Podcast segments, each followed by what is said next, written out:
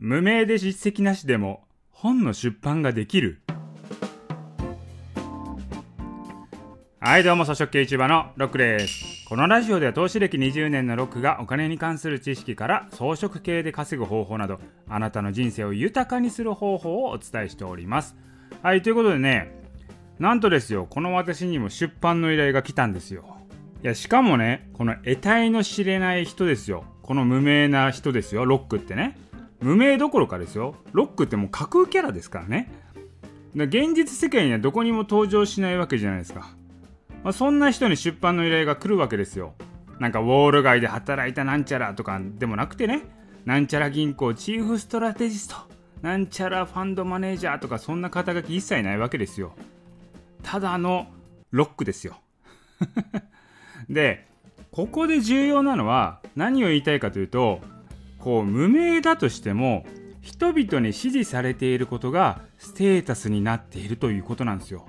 これ私自身は肩書きや実績で歌ったことはそれまでやってないわけなんですね。なんですけどただただ情報発信をしてそれをまあ面白いと思っていただいたり共感してくれる方々がありがたいことにねいらっしゃったということでこう認められたということなんですよね。でもちろんね肩書きとか実績あるに越したことはないんですけれども発信内容に共感してくれる人がいること。これ自体が評価される時代になってきているということですよね。いやーすごいっすね。ロックって誰やねんって感じじゃないですか。でもやっぱ本出しませんかってくるんですよ。しかもねその出版社と話をしていて別になんかこう YouTube 経由で本を売ろうとかね宣伝しようとかそういうことじゃなくて書店で勝負したいって言ってるんですよ。書店で勝負するってもっと無名じゃないですか。もっと知らない人じゃないですか。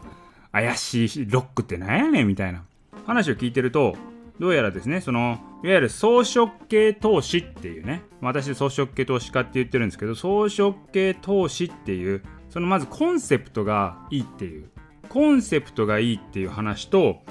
そのコンセプトに、まあ、数万人のフォロワーがついてるという実績がある。これだけでいけますって言ってたんですよね。はあ、まあ、実際ねそれが売れるのかどうか分かんないし、まあ、実際それ私もやるかどうか分かんないんですけどもだからそういう時代ですよと。だからこれがですよこれからどんどん加速していくことになるんじゃないのかなと思いますね。でまあ今後の日本の未来を見た時にねまあ、こういろんな話ありますけれどもこう金融価値が無価値になる時代が来るかもしれないと。会社の看板もなくなるかもしれないと。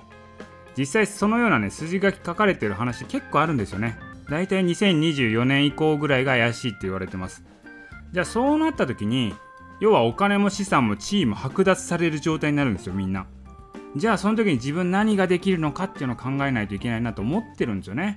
やっぱその時に生きてくるのがスキルとフォロワー。これしかないんじゃないのかなと思ったんですよ。まあスキルとフォロワーだけは無形価値として残り続けるわけなんですよね。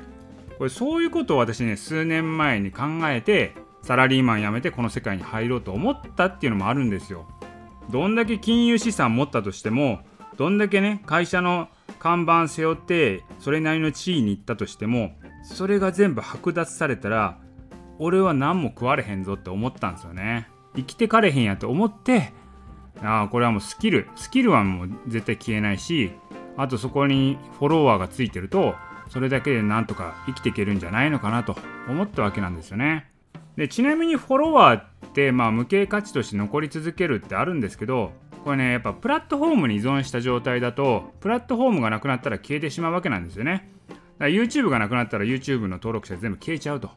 いうことなんで私はですねあらゆるプラットフォームにこのロックを置いていくっていうことをやってるんですよね。だからこれはね、バックアップの意味でもやってるわけなんですよ。だから YouTube もやるし、音声もやるし、ブログ、Twitter、インスタみたいなあらゆる媒体でこの装飾系ロックっていうね、こうネットワークをですね、張り巡らせておくっていうね、そういうことを考えてるんですよね。まあ、そうしておくとですね、どれか一つがこけたとしても、こう周りが生きてるね、周りのネットワークが生きてるんで、これ修復可能になるんですよね。だそういう考えで私もね、音声もやってるし、各種 SNS をやってるということなんですよ。だから目標は、装飾系ロックって検索したら、検索結果にあらゆる媒体のロックが登場すること。ロックでもハッキングする感じですよね。まあ、それが夢なんですよね。はいということで、まあ、こんな私にも出版依頼が来たという話なんですけどもこれあなたもですよやっぱりねフォロワーを集めておく支持者を集めておくっていうのは今後やっぱ価値として残っていくので情報発信をやるっていうことはやっていった方がいいと思います。まだやられてないかもしれないですけどちょっとでもいいから Twitter とか SNS っていうところで発信しておくっていうのが重要なんじゃないのかなと思います。これから日本どうなっていくかわからないですけれどもまあ、金融資産とかねそういう物質的資産を育てることも重要ですけどこういう無形資産みたいなのも合わせて育てていかないとこの世の中どうなっていくかわからないのでそういうバランスよく育てていくっていうのが重要なんじゃないのかなと思います。